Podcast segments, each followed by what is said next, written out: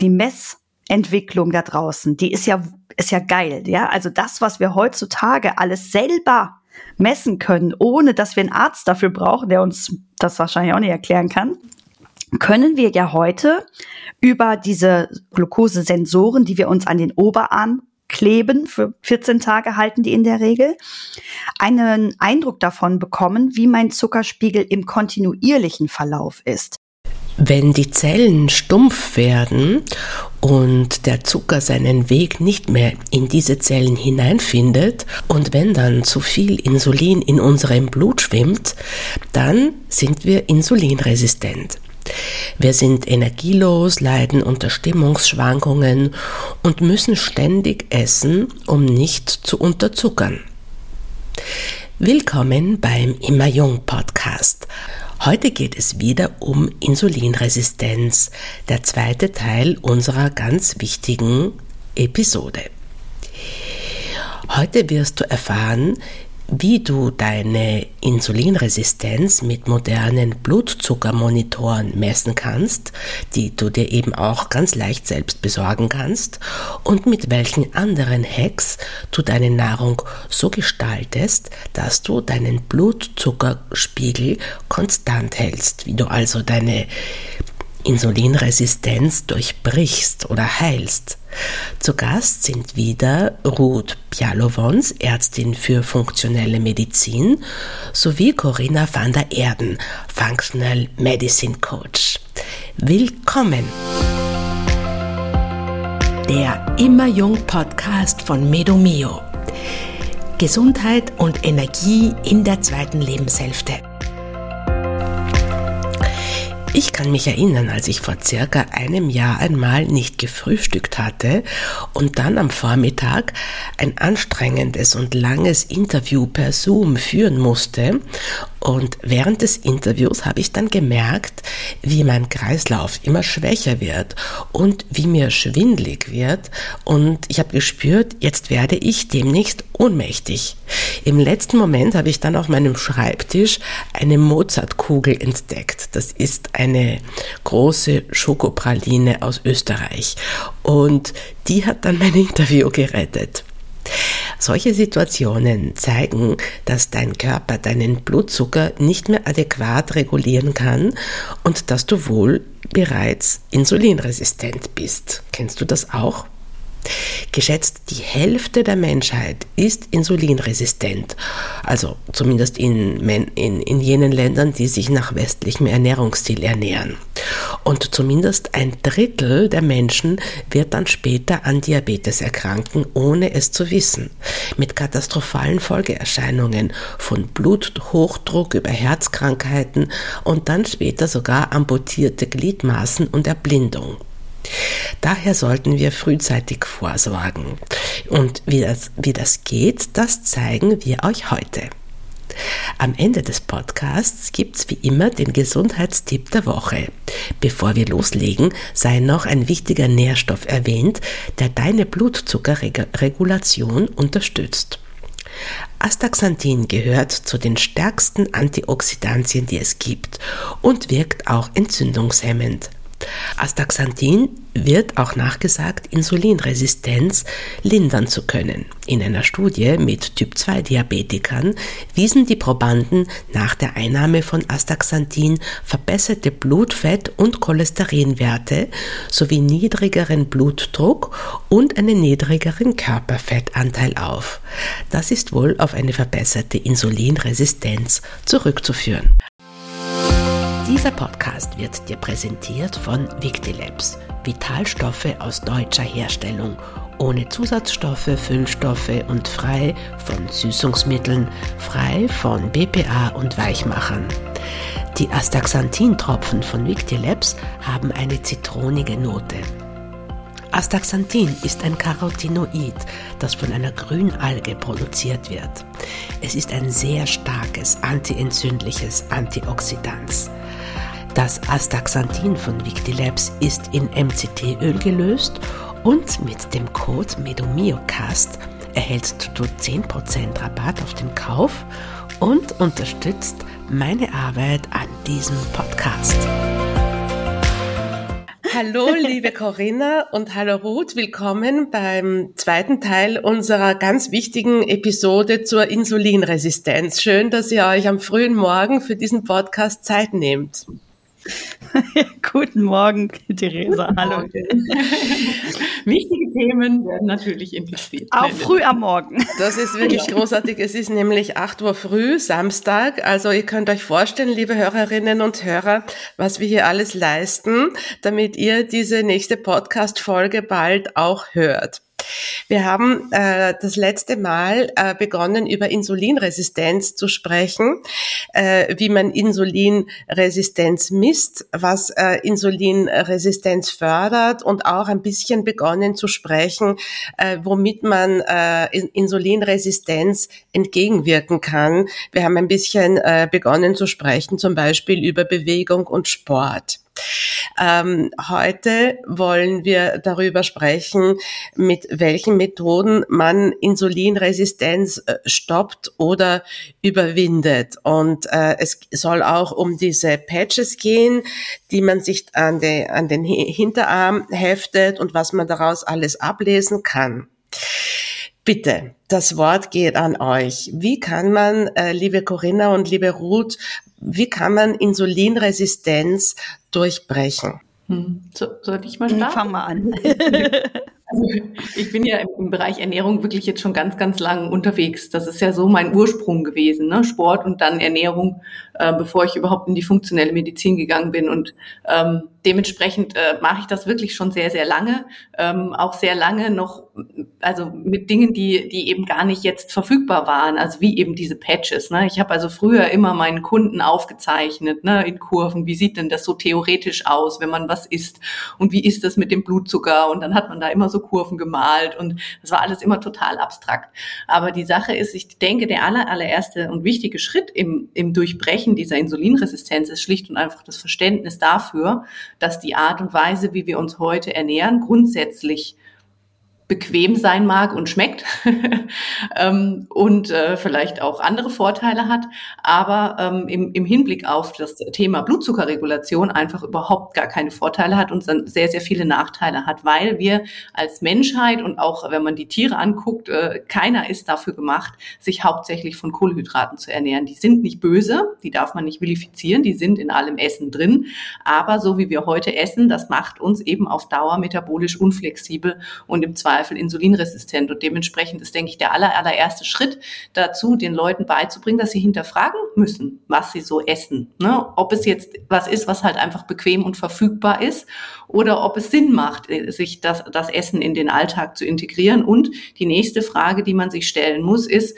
ähm, leben wir einen artgerechten Lebensstil? Das heißt, tun wir die Dinge, die man normalerweise tut, damit der, damit der Stoffwechsel sich regulieren kann? Das heißt, bewegen wir uns und bauen wir uns ordentliche Pausen ein und schlafen wir nachts richtig. Und wenn all diese Dinge funktionieren, dann haben wir eigentlich alle Faktoren, die einen Einfluss haben auf die metabolische Flexibilität und auch die Insulinresistenz. Das heißt, für mich ist der allererste Schritt immer Bewusstsein schaffen für die Punkte, die eben dagegen sprechen, dass der Körper ordentlich metabolisch reguliert. Ich würde eine Sache ergänzen. Ähm und zwar diese permanente Verfügbarkeit von Essen. Das ist auch etwas, was ja in der Steinzeit nicht so war. Also wenn ich was essen wollte, musste ich was sammeln oder musste ich was jagen oder musste ich halt dafür sorgen, dass das Essen jetzt irgendwie irgendwo herkommt. Und heute ist es ja tatsächlich einfach ubiquitär immer verfügbar. Also wenn ich mich an meine Krankenhauszeiten zurückerinnere, was gab es dort immer im Schwesternzimmer? Da stand immer Schokolade, Kekse, Kuchen, Gummibärchen, also im Krankenhaus, ne, ähm, standen halt ausschließlich so Süßigkeiten, Verfügbarkeiten, äh, tellerweise, schüsselweise herum. Und ähm, diese permanente Verfügbarkeit von Essen sorgt ja auch dafür, dass wir zum Teil gar nicht mehr wahrnehmen, dass wir permanent essen oder uns Essen zuführen. Und ähm, die metabolische Flexibilität, also das heißt die Fähigkeit unseres Stoffwechsels auf einen Ernährungsreiz mit einer adäquaten Antwort, also einer gesunden Antwort zu reagieren, hängt davon ab, dass ich auch Phasen habe, wo ich nicht esse. Training eben. Ne? Ich habe noch eine coole Geschichte zum Thema Verfügbarkeit. Ich bin ja ursprünglich Banker und ähm, bei uns war das genauso. Es ist nicht nur in den Krankenhäusern so, dass überall Essen ist und immer ist. Ne? Man hat ja dann Sitzungen und in den Sitzungen gibt es dann Kekse und solche Sachen. Also jedenfalls war das vor 15 Jahren noch ich glaub, so. Ich glaube, das ist immer noch und so, ehrlich gesagt. Und dann war das aber so, dass ähm, bei den, ähm, wir hatten dann bei der, bei der ersten Sparkasse, bei der ich da gearbeitet habe, einen Vor Vorstandswechsel und im Vorstand war Gesundheit total wichtig. Und es gab eben Vorstandssitzungen in so einem richtig pompösen Vorstandssaal. Ne? Dann saßen die alle in diesen großen Sesseln und das war immer total nett, weil ich war die einzige Frau, die da mit dabei war. Ne? Und dann saßen wir da und dann gab es immer also von dem Ursprungsvorstand Kuchentorte. Also für die Vorstandssitzung gab es Torte. Ne? Und der neue Vorstand hat dann gesagt, nee, nee, ihm ist ja Gesundheit wichtig und er ändert das. Und was gab es dann in den Vorstandssitzungen? Gab es dann Birchermüsli. und dann, ich fand es damals einfach schon so lustig, weil dann saßen diese ganzen Männer in ihren Anzügen da am Nachmittag, Nachmittag, ne, über diesem über diesen Napf. Oh und schleimige Zeug wurde dann da gelöffelt, ne, mit so mittelgroßer Begeisterung nach dem, nach der Mittagsmahlzeit. Ne? Also die waren ja dann in der Kantine essen, da hast du dann auch deinen Scheiß auf den Ding gekriegt und dann mit nachmittags, weil wir wollen ja gesund sein, gab's halt dann Birchermüsli, ne? Ja, mit äh, getrocknetem Obst und mit Sahne und mit Haferflocken. Ne? Und es ist einfach so absurd, weil wir ja auch, also ne, natürlich ist vielleicht das Birchermüsli die gesündere Alternative zur Sachertorte, aber dem Zweck dient halt auch nicht. Ne? Ja, aber das Problem ist ja, dass das ähm, auch etwas ist, was in der Gesellschaft, ähm, also wo es ein großes, einen großen Mythos drum gibt. Ne? Also ich höre immer wieder den Satz in der Sprechstunde, ich habe jetzt meine Ernährung umgestellt, ich esse jetzt Porridge mit äh, Trockenfrüchten und Obst. Ne? Und dann dann habe ich, hab ich zwei Probleme. Das eine ist, dass ich eigentlich sagen möchte, wow, cool, dass du dich damit auseinandergesetzt hast. Ähm, das ist die eine positive Seite. Und die andere ist, aber ich muss dir jetzt leider sagen, dass das nicht grundsätzlich für dich gesund ist. Weil eben dieses Porridge mit dem Obst auch unglaublich viele Kohlenhydrate enthält und Zucker, also Fruchtzucker. Und vermutlich, wenn du jetzt deinen Blutzuckerspiegel messen würdest, dein Blutzuckerspiegel zeigen würde, dass dieses Porridge dein Zucker eskaliert. und das ist ein wirkliches Problem, weil die Leute sind motiviert und das ist ja genau das, was wir sehen. Die Menschen kommen zu uns und sagen, ich möchte etwas verändern. Die wollen. Das ist nicht, dass die nicht wollen, dass die keine Lust haben. Ähm, aber der Zugang, also was tue ich jetzt? Also wie gehe ich das Ganze an? Das ist halt so schwierig zu differenzieren, weil da draußen, wenn sie, wenn man das nur googelt, gesunde Ernährung, ja, dann, keine Ahnung, dann ist man in so einem Ver Verwirrwar-Dschungel gefangen ja auch auf dem Porridge immer drauf, dass es total gesund ist. Ne? Ich würde ja auch grundsätzlich sagen, dass die Zutaten des Porridge zu der Klassifikation gesunde Nahrungsmittel gehören. Ne? Die Frage ist nur, in welcher Kombination, in welcher Menge, für wen, zu welcher Zeit. So wie es halt leider immer ist. Und also ich sehe das tatsächlich, ich muss dem total beistimmen. Mir tut es total leid, weil die Leute super gerne was verändern möchten. Und dieses immer dieser Spielverderber zu sein, der dann sagt, na ja, aber also guter Ansatz, aber so halt nicht, das ist total ätzend. Und dementsprechend ist es ja auch, deshalb kommunizieren wir so viel, damit man einfach ähm, so ein bisschen ein Gefühl dafür bekommt, was in welcher Situation vielleicht richtig und falsch ist. Und das natürlich, also die Lebensmittel an und für sich sind ja nicht böse. Und das ist das, was immer versucht wird zu machen. Also es wird, es, es passiert da draußen, man sagt, die einen sagen, Fleisch ist böse, die nächsten sagen, Fisch ist böse, weil viel Schwermetalle. Dann kommen welche und die sagen, alles, wo Kohlenhydrate drin sind, ist böse. Böse, böse, böse, ne? Böse waren ja schon, die, die waren ja schon immer böse, ne, angeblich. Und das Problem ist, es gibt ein, es gibt böse Lebensmittel, nämlich verarbeitete Lebensmittel, wo Pestizide drin sind und Farbstoffe drin sind und äh, künstliche viel Zucker drin ist, ne? ähm, Geschmacksverstärker drin sind. Das sind böse Lebensmittel, tatsächlich. Ne? Da ist nichts, das würde ich auch nicht mehr als Lebensmittel ähm, bezeichnen. Die Amerikaner sagen Food-like Substances oder Frankenfood dazu. Ne? Das ist was, was schmeckt, ähm, aber eigentlich keine Nahrung mehr ist. Das würde ich sagen, das sind böse Lebensmittel. Alles andere, was aus der Natur kommt, kann nicht böse sein. Bei dem ist es einfach nur die Frage, wann esse ich was in welcher Kombination und wie geht's mir damit? Ne? Und dann kann es tatsächlich sein, wir haben ja auch schon mal ganz am Anfang über Nahrungsmittelunverträglichkeiten gesprochen, dass plötzlich für die eine Person halt die Gurke ein böses Lebensmittel ist in dem Moment, weil es halt einfach bei ihr eine Reaktion auslöst. Ne? Und genauso kann halt die Haferflocke, nicht die einzelne, weil die wird meinen Blutzucker jetzt nicht so steuern ähm, oder äh, stören, aber das Porridge kann für die eine Person in die Kategorie der Guten gehören und für die anderen in die Kategorie der Dinge, in, bei denen man einfach bewusst ähm, die Menge steuern muss und sollte. Aber gut und böse macht überhaupt keinen Sinn. Gerade bei den Haferflocken hört man ja unterschiedliches, dass die sogar den Blutzucker regulieren. Ähm, andererseits sind es ja eben doch sehr verdichtete Kohlenhydrate.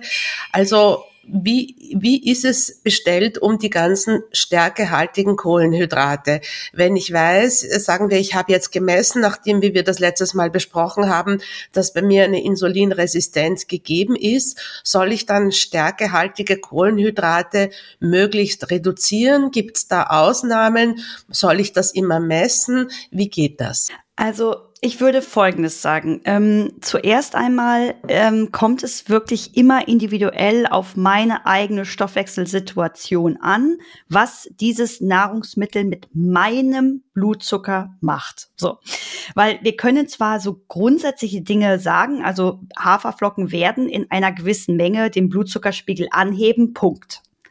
Wenn die natürlich ähm, möglichst unverarbeitet kommen oder gekeimt sind, dann vielleicht weniger, als wenn die jetzt sozusagen geschält sind und ähm, ganz feinblättrig und so weiter. Also je mehr, je höher der Vollkornanteil da drin, desto möglicherweise, desto weniger stark vielleicht der Blutzuckeranstieg. Und jetzt merkst du, ich bin so ein bisschen vage, ja, vielleicht hätte, könnte, weil es tatsächlich für jeden Menschen anders ist. Und das finde ich tatsächlich ja nur dadurch heraus, dass ich am Ende des Tages vielleicht meinen Blutzuckerspiegel einfach mal kontinuierlich über eine Weile messe und schaue, wie ist das bei mir persönlich? Weil der Anstieg des Blutzuckerspiegels hängt von ganz vielen Faktoren ab. Ne? Der, also heute kann ich total entspannt sein und dann macht mir der Porridge weniger aus. Morgen bin ich total im Stress und mein Blutzuckerspiegel eskaliert unter der gleichen Mahlzeit. Und das Problem ist, das muss man den Menschen erstmal vermitteln, dass auch die äußeren Einflussfaktoren Einfluss darauf haben, was mein, wie mein Stoffwechsel reagiert. Wie habe ich geschlafen? Wie viel Stress habe ich? Wie viel habe ich getrunken? All diese Dinge spielen mal wieder, äh, so wie wir immer sagen, eine Rolle.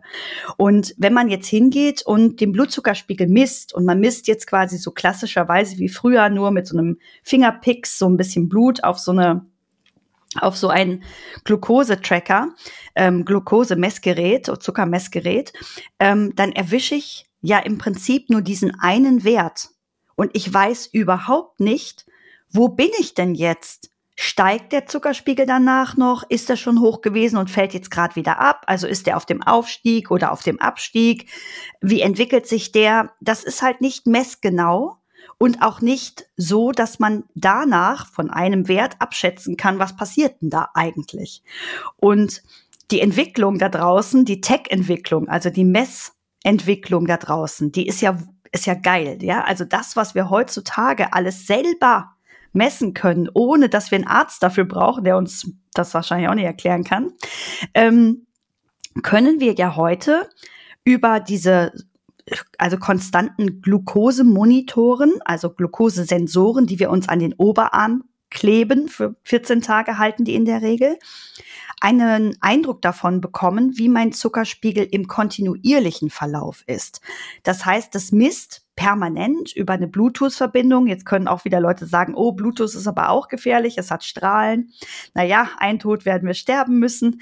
Aber am Ende des Tages bekomme ich natürlich, wenn ich kontinuierlich messe, einen Eindruck davon, was in meinem Leben was in meiner Ernährung, was in, von meinem Stress, von meinem Sport, von meiner Sauna, äh, meinen Saunagängen, von meiner Eissauna Experience und was auch immer, hat wie auch immer Einfluss auf meinen persönlichen Blutzuckerspiegel. Und dann, jetzt kommt es, jetzt wird es noch komplizierter, ist es halt leider nie jeden Tag gleich, sondern es ist ein bisschen davon abhängig, wie ich so gerade drauf bin. Ja, aber spannend ist das, weil die Leute endlich eigentlich einen eigenen Eindruck bekommen. Sie können es selber steuern, sie können es lernen, sie können es verstehen.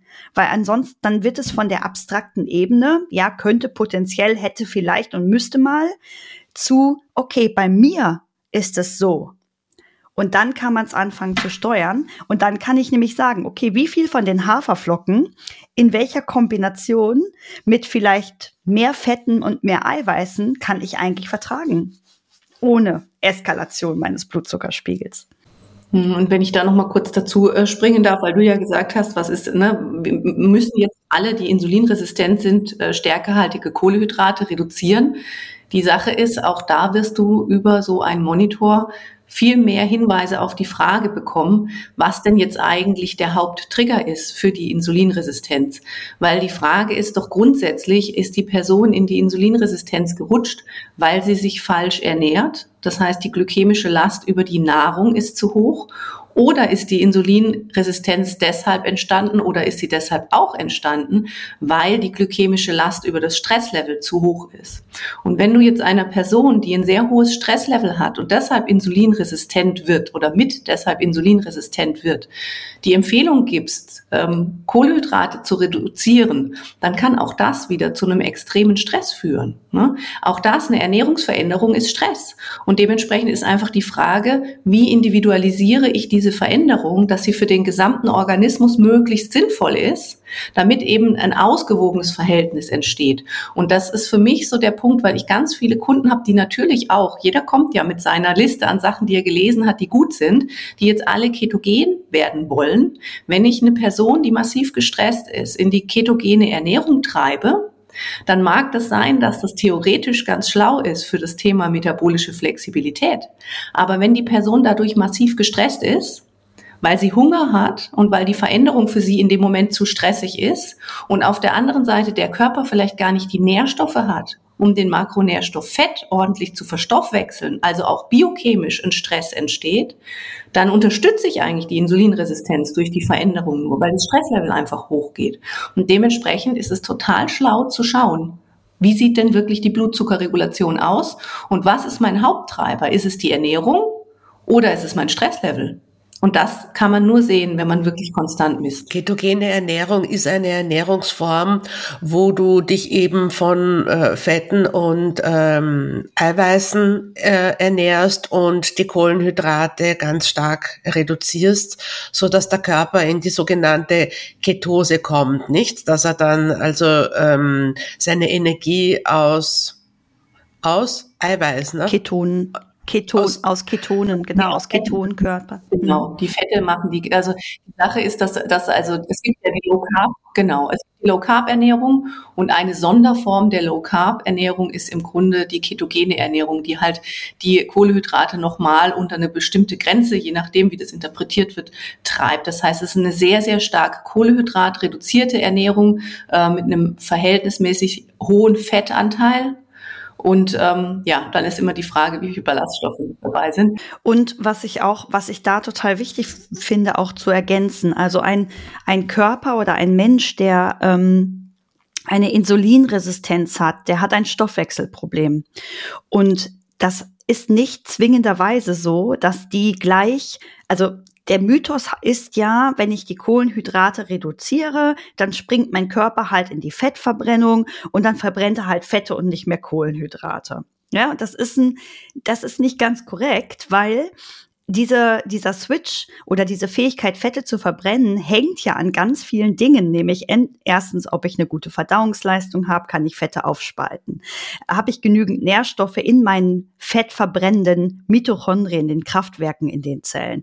Habe ich überhaupt die Fähigkeit, Fette in meine Zellen aufzunehmen? Und hat meine Zelle genügend Sauerstoff, für die Fettverbrennung, weil ohne Sauerstoff funktioniert keine Fettverbrennung. Ohne Sauerstoff können wir nur Zucker verbrennen.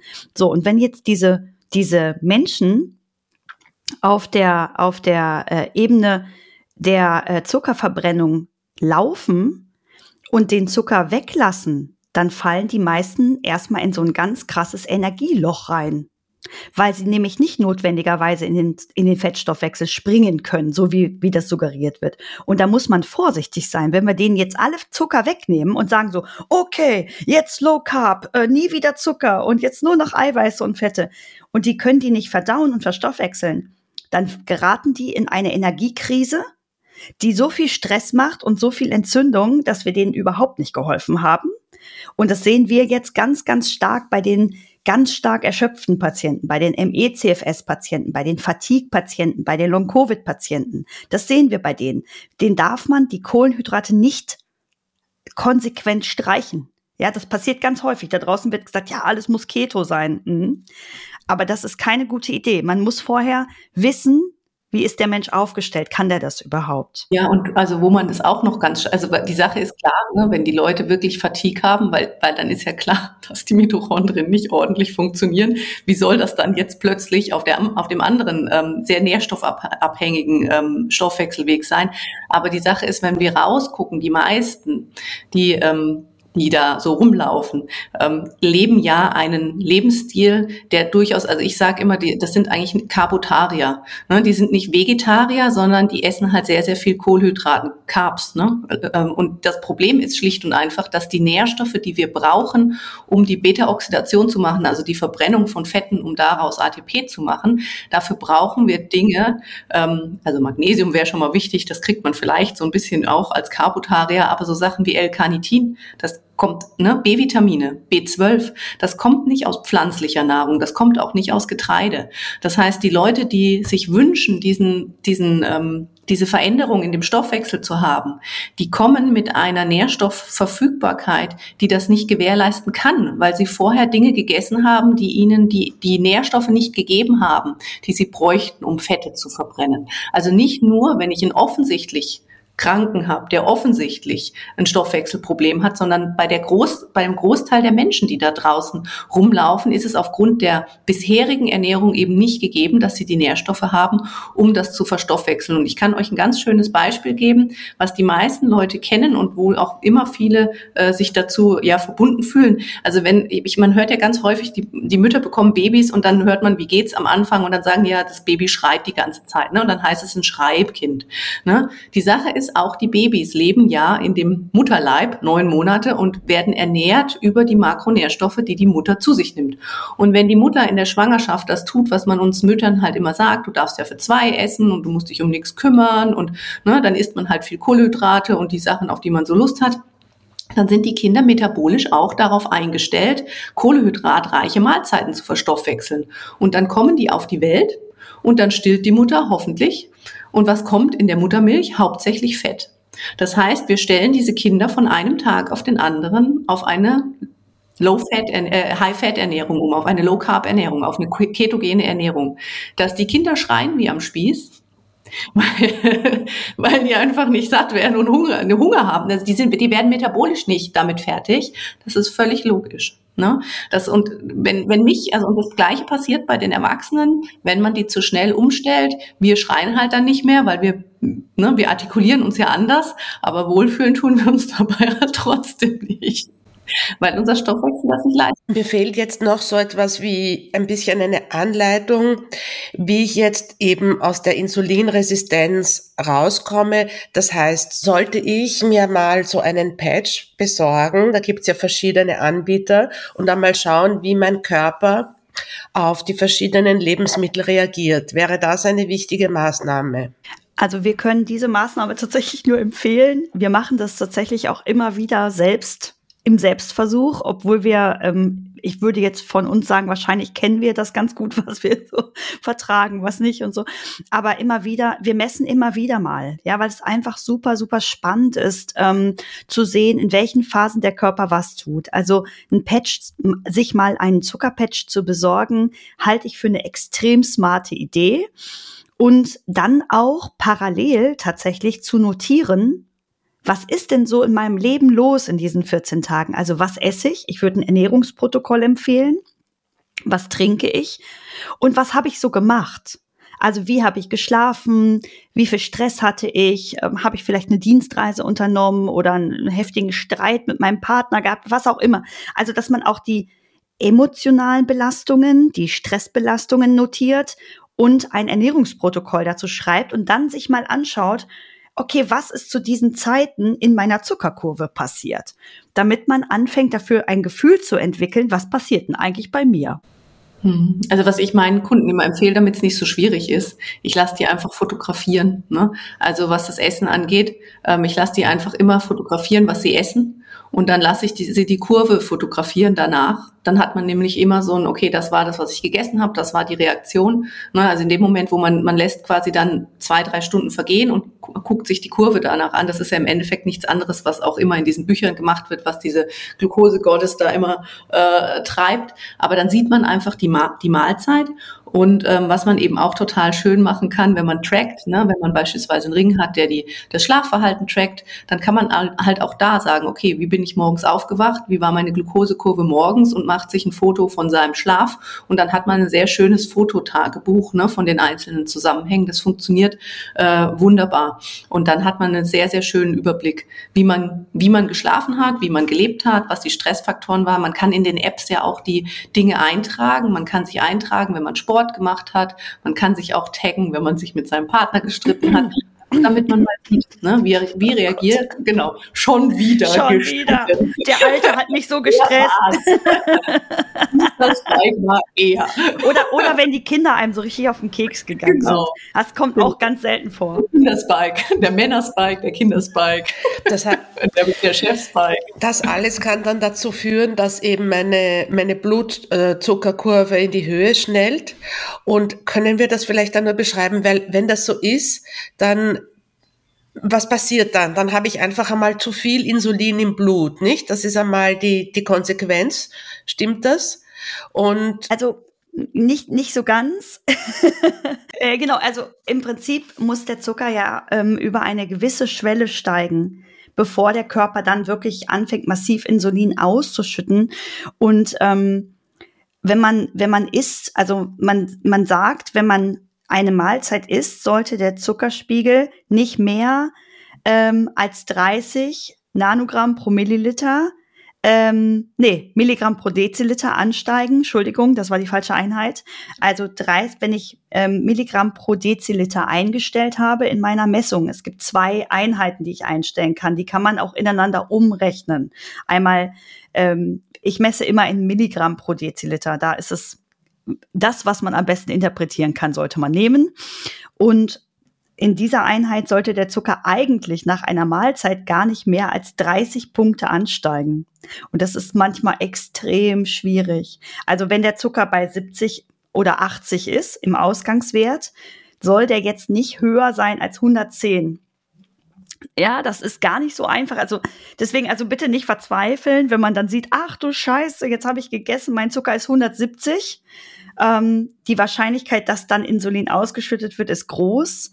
Und ähm, dann kann man an der Kurve, an der, an dieser, an dem Verlauf der Kurve ablesen, wie schnell schafft denn jetzt eigentlich der Körper den Zucker wieder aus dem Blut weg? Wie, wie schnell sinkt der Zuckerspiegel wieder ab? Also ist das ein kontinuierlicher Abfall, ein langsamer Abfall? Oder ist es ein Hoch und Bums runter? und gegebenenfalls tatsächlich auch eine Regulation, die dann unter den Ausgangswert fällt, also unter den Wert, den ich hatte, bevor ich gegessen habe. Und wenn dieser Zuckerspiegel schnell abfällt unter den Ausgangswert, dann zeigt das möglicherweise auch so eine Fehlgegenregulation. Ja, zu viel Insulin zu schnell abbaut ist auch nicht gesund. Da wird es einem blümerant oder kann zumindest blümerant werden. Was ich, was ich immer versuche, ist, dass, weil das ja für die Leute wirklich abstrakt ist und äh, sie dann sich auch überfordert fühlen. Äh, was mir wichtig ist, ist, dass, sie, dass wir sehen, dass der Blutzuckerspiegel nach der Mahlzeit nicht rapide ansteigt, dass es nicht senkrecht nach oben geht sozusagen.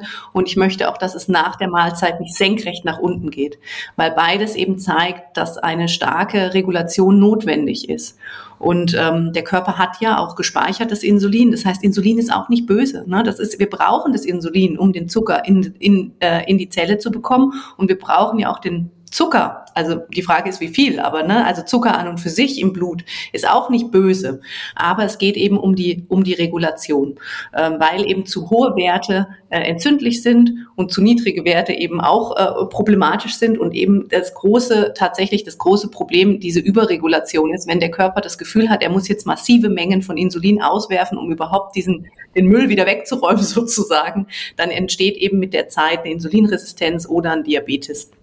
Also dementsprechend geht es um das langsamere Ansteigen und auch das langsamere Wiederabfallen, so dass wir nicht diese Spikes, so nennt sich das dann, in den Blutzuckerwerten sehen. Und wenn der Körper eben ähm, sehr stark über- oder unterreguliert, ne, das heißt sehr hohe Werte entstehen oder sehr niedrige Werte, dann fühlen wir uns auch in der Regel nicht gut. Wir haben dann meistens Müdigkeit nach dem Essen oder wir fühlen uns unterzuckert. Das sind natürlich auch Zustände, die wir schon alleine aufgrund des Gefühls nicht haben wollen. Das, äh, das ist, denke ich, auch nochmal ein wichtiger Aspekt. Und was man immer sagen muss, wenn die Leute anfangen zu messen, ist aber, dass hohe Blutzuckerwerte nicht immer böse sind. Also wenn ich beispielsweise, die Leute kriegen ja dann Panik, wenn sie dann Sport machen und plötzlich haben sie einen Spike. Äh, und das ist eben auch immer wichtig dazu zuzusagen. Der Körper braucht hohe Blutzuckerwerte, wenn er im Stress ist oder wenn er Sport macht. Das heißt, es ist eine physiologisch richtige Reaktion auf Stress und Sport, dass der Körper den Blutzuckerspiegel erhöht.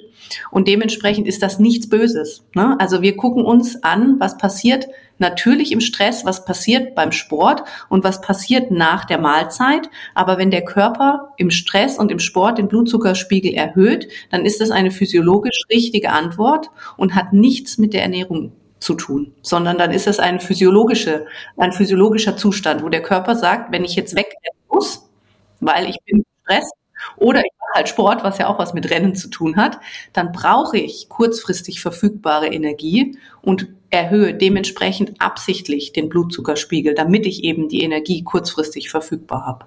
Und, der, und das Gute daran ist ja auch, ähm, wir haben ein, eine Art, also einen gewissen Zuckervorrat im Körper. Ist gar nicht so viel, was gespeichert wird in der Muskulatur und in der Leber. Und dass dieser Vorrat immer mal wieder entleert wird, ist ja auch sinnvoll, weil dann können wir wieder neue Vorräte aufnehmen sozusagen. Ne? Und das können wir eben durch Sport erreichen. Oder durch Eissauna. In der Eissauna ist es auch total krass, ja. Da hat man richtig krassen Spike.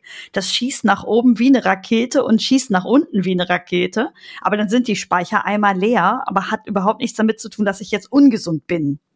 Was sind denn dann allgemein, sagen wir, ich habe jetzt festgestellt, bei mir ist diese Insulinresistenz und ich messe, dass, die, dass mein Blutzucker diese, diese starken Hochs und Tiefs hat.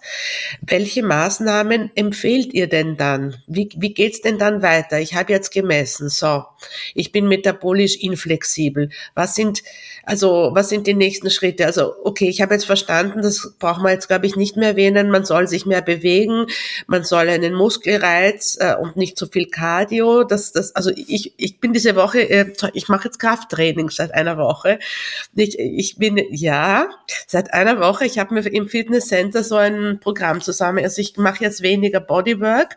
Im Augenblick probiere ich es mit den Maschinen. Okay, also sagen wir jetzt einmal, das sind so diese, diese Maßnahmen. Wir wissen, dass wir regelmäßig äh, schlafen sollen. Was gibt's noch für Maßnahmen? Also ich habe in einem Podcast gehört, eigentlich müsste man mal Wasser fasten, damit man überhaupt in die metabolische Flexibilität reinkommt. Oder wie, wie geht's? Was empfehlt ihr? Fasten ist auch nicht grundsätzlich, also das ist auch wieder mega Stress, ne? Also da muss man auch, da sollte man vorsichtig sein. Also ähm, nein, also grundsätzlich ähm, ist natürlich die Bewegung von entscheidender, von in, entscheidender Wichtigkeit. Also das heißt, man kann natürlich seine Zucker oder seine metabolische Antwort auf die Ernährung zum Beispiel durch einen Spaziergang nach dem Essen verbessern. Ja, dass, dass man einfach sozusagen nach dem Essen direkt mal 10 Minuten, 20 Minuten einen kleinen Walk macht. Ja, da muss man nicht rennen, das kann man einfach wirklich spazieren gehend machen. Es gibt da ja aber auch noch so ein paar andere Tricks, indem man nämlich ähm, versucht, die Verdauungsleistung zu verbessern. Und man, ich erzähle meinen Patienten immer, dass sie sich den Magen so ein bisschen wie so ein Waschbecken mit einem Abfluss vorstellen sollen. Das, was zuerst oben rein geschüttet wird, bestimmt im Prinzip so ein bisschen auch, wohin die Reise in der Verarbeitung geht. Bedeutet, wenn Sie jetzt hingehen, nur als Beispiel, und essen erstmal ein Brötchen, und nach dem Brötchen kommen jetzt ein paar Fette und ein paar Eiweiße, dann wird der Körper zuerst Kohlenhydrate bekommen haben und dann auch verbrennen. Das heißt, ich könnte zum Beispiel schon versuchen, meine Antwort, meine Blutzuckerantwort darüber zu beeinflussen, dass ich einfach nur die Reihenfolge der Nahrungsmittel verändere. Dass ich erst etwas esse, wo mein Körper länger für braucht, um das zu verdauen, sowas wie Ballaststoffe, Gemüse, Salat, und dass wir das mit Essig und Öl zum Beispiel vermischen und dann auch das Eiweiß esse und die Kohlenhydrate erst zum Schluss. Weil dann hat der Körper erstmal mit den Dingen, die da gerade schon reingekommen sind, viel, viel, viel mehr zu tun und der Blutzuckeranstieg wird vermutlich viel niedriger ausfallen. Genau, das wäre eine Möglichkeit. Also man ändert erstmal nur die Reihenfolge der gegessenen Nahrungsmittel als super einfache Variante. Da passiert Erstaunliches zum Teil. Genau. Und dann wäre sicherlich auch nochmal die äh, Überlegung, wie sieht denn die Zusammensetzung der Mahlzeit aus? Das ist ja was, was wir immer und immer wieder sagen, auch wenn wir, äh, wenn wir in den Brilliant Essentials dazu sprechen. Ähm, das ist euer weil Kurs. Ich kein Freund davon. Ihr habt eben einen genau, Kurs Brilliant unser, Essentials, äh, den man, den man buchen kann, wo ihr einen gesunden Lifestyle, die ganzen Basics erklärt. Genau, genau. Und ähm, ein ganz zentraler Punkt, und das ist auch was, was ich wirklich schon seit, also seit Jahren mit allen meinen Kunden mache, ist eben dieses sogenannte Tellerprinzip, über das wir da auch sprechen, wo wir sagen, okay, guck dir an, wie du deine Mahlzeit kombinierst, weil ich eben kein Freund davon bin. Also klar, ich habe wirklich sehr, sehr viele sehr kranke Kunden, wo wir sehr starke Eliminationsdiäten machen, aber darüber sprechen wir ja jetzt im Moment nicht. Wir sprechen um den normal, normalen Menschen, der jetzt nicht massiv krank ist, sondern es geht um die metabolische Flexibilität und da funktioniert es eben wunderbar oder viel besser, wenn man nicht mit Verboten spricht und sagt, und das ist böse und jenes und das darfst du nie wieder, sondern ich versuche mit meinen Kunden immer zu sagen, okay, lass uns mal deine Lieblingsmahlzeiten angucken und wenn die Lieblingsmahlzeit eben eben Spaghetti Bolognese ist, dann gucken wir uns an, wie man quasi diese Spaghetti Bolognese jetzt in einen Teller integriert, der eben so aufgebaut ist, dass es eine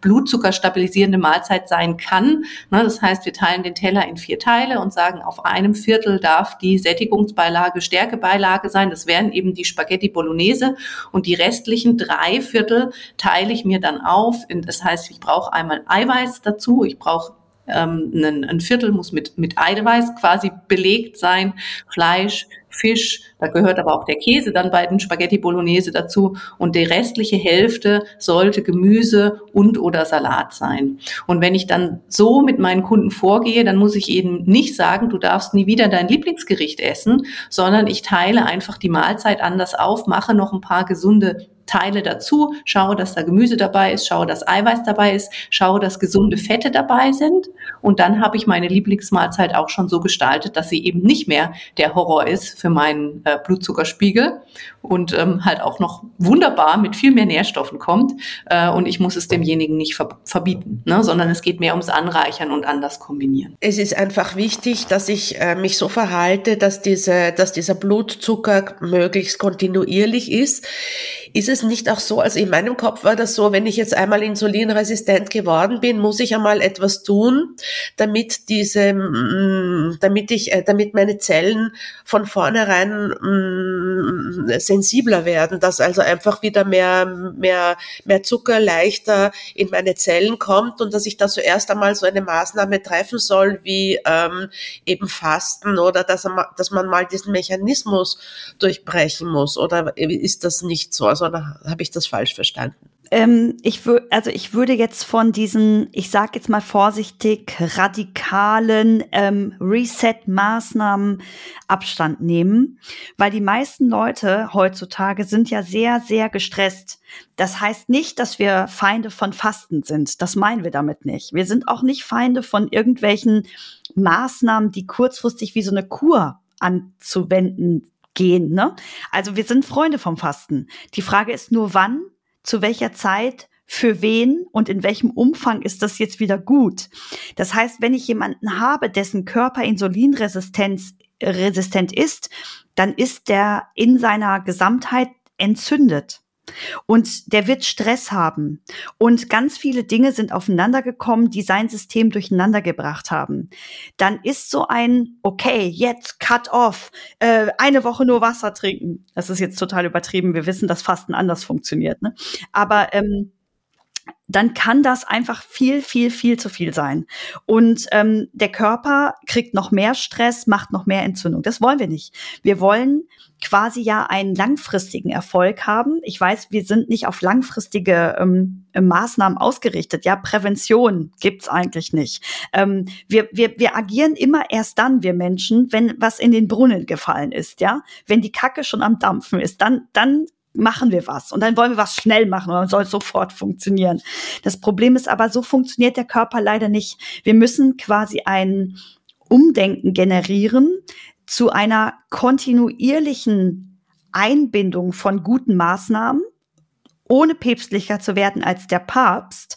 Und die Insulinresistenz, und das würde ich jetzt einfach mal behaupten, ist in der Regel vollständig in relativ kurzer Zeit revidierbar, also umkehrbar, wenn ich einfach nur die Maßnahmen ändere, mein Lebensstil verändere, einfach nur, das hört sich jetzt so leicht an, ne? das ist total schwierig.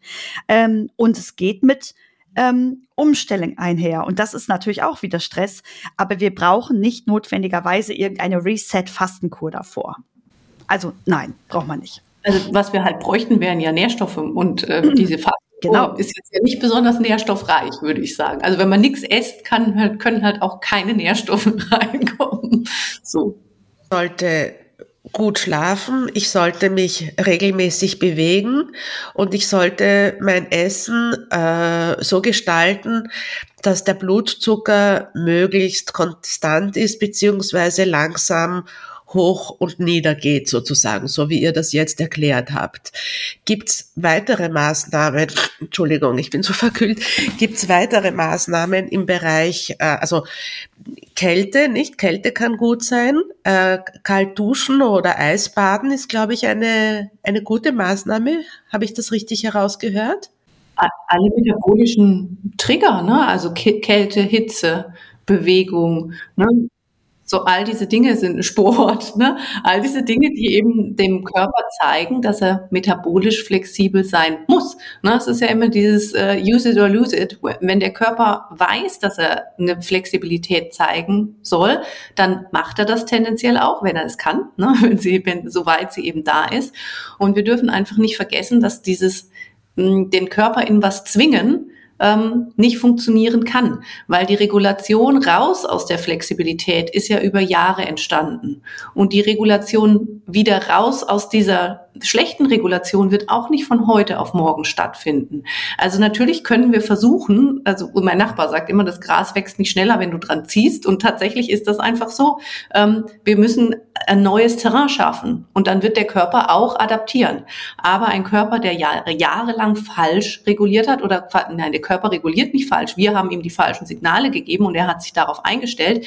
Der der muss auch erstmal glauben, dass jetzt die Situation eine andere ist. Und wenn ich halt einen Tag faste, dann ist es mal eine Pause, aber das heißt noch lange nicht, dass mein Körper versteht, dass jetzt eine andere Regulation angesagt ist, weil der Alltag anders aussieht. Also ich bin ein viel größerer Freund, die Dinge Schritt für Schritt zu verändern und ich bin ein großer Freund dazu, ähm, dem Körper von Anfang an die Dinge mitzugeben, die er braucht, damit er überhaupt regulieren kann. Ne? Das heißt, egal, wenn ich mit, mit wem ich auch immer arbeite, auch mit den Leuten, die krank sind, ich sage immer, man trifft sich viel schneller, wenn man von zwei Seiten kommt. Ne? Wenn, wenn der eine auf der einen Seite steht und der andere auf der anderen und ich sage, ich renne zu dir, dann wird es viel länger dauern, als wenn beide loslaufen und sich in der Mitte treffen. Und dementsprechend muss man einfach sagen, was kann ich reduzieren, was schadet der Situation, was kann ich mehr tun, was hilft der Situation und man tut von beidem was. Und dann trifft man sich viel schneller in der Mitte. Das heißt, man hat viel schneller sein metabolisches oder Gesundheitsziel erreicht. Und ein, ein Trick, den wir auch gerne, den wir den Leuten durchaus als Test mal empfehlen, ist, dass sie vor dem Essen mal Apfelessig trinken. Es gibt ja noch so, bei, so ein paar kleine Hacks, ja. Also wir können mit Bitterstoffen arbeiten, mit Verdauungsenzymen arbeiten, ne? Und wir könnten auch Apfelessig vor dem Essen trinken, weil Apfelessig dafür oder dazu beiträgt, dass die Muskulatur schneller den Zucker aufnehmen kann und der Zuckeranstieg nicht so schnell erfolgt. Hat aber halt auch den, also dann sollte halt auch Muskulatur da sein. Ne? Der Effekt ist größer, wenn man mehr große Muskelgruppen hat. Genau, deswegen machen wir jetzt Workout. Ne? Was sind Verdauungsenzyme? Ähm, kaufe ich das? Heißt das einfach Verdauungsenzym oder hat das bestimmte Namen? Also da gibt es unterschiedliche, wobei ich jetzt nicht den Effekt auf den Blutzucker, also ich, die Ruth hat das gesagt, als Unterstützung für die Mahlzeit, das hilft jetzt dem Blutzuckerspiegel, das, das baut nicht den Blutzuckerspiegel ab. Ne? Das ist einfach eine Sache, wie Bitterstoffe, die man nehmen kann.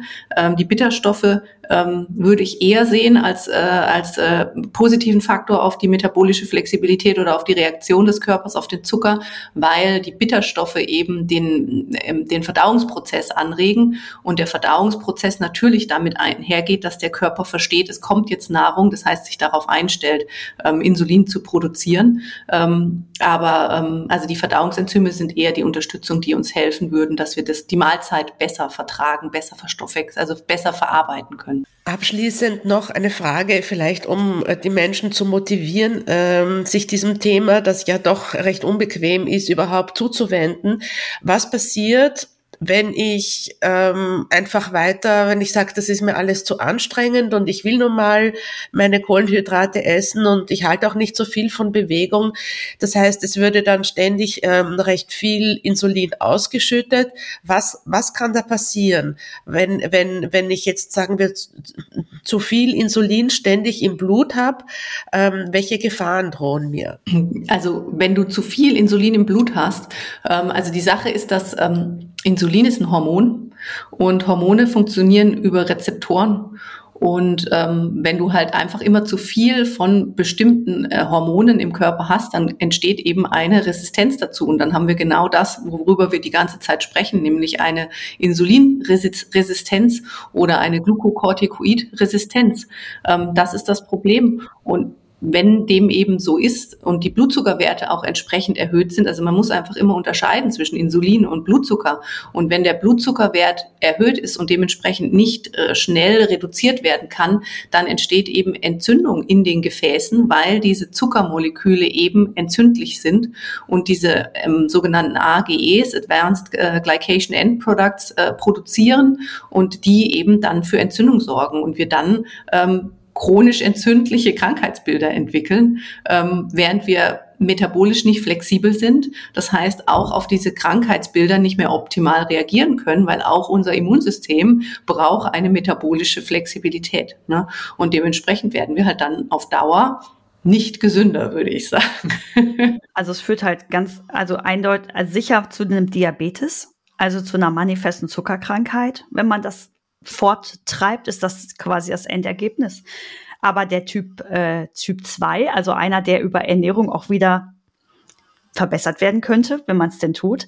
Ähm, und im Endeffekt führt das zu allen Volkskrankheiten, die man kennt. Bluthochdruck, Schlaganfälle, ähm, Herzinfarkte, Alzheimer und Demenz, Ne? Und die heißen ja mittlerweile schon Diabetes Typ 3. Ne? Also genau, Alzheimer der, und Demenz. Ne, also da ist der Zusammenhang zwischen Blutzuckerregulation und metabolischer Flexibilität ganz, ganz klar gegeben. Also Alzheimer und Demenz werden als Diabetes Typ 3 Krankheit bezeichnet. Ne?